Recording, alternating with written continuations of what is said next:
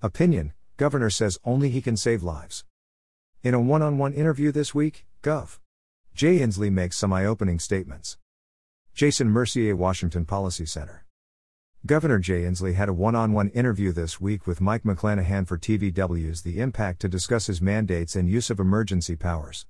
One of the most interesting things the governor said was this There is only one person in the state of Washington who has the capability to save those lives right now, and it happens to be the governor of the state of Washington. 1612 Mark of Interview. Go to clarkcountytoday.com to watch video. Other highlights from the interview. Governor says we shouldn't involve lawmakers in these decisions because we need to act right now. 432 Mark. Governor says there aren't specific metrics available to determine when the state should return to normal governance via the legislature. 730 Mark. I encourage every Washingtonian to watch the impact interview with the governor and determine whether they believe it is time for the legislature to reform the state's emergency powers to provide some type of legislative oversight and involvement in these governance decisions. Jason Mercier is the director of the Center for Government Reform at the Washington Policy Center.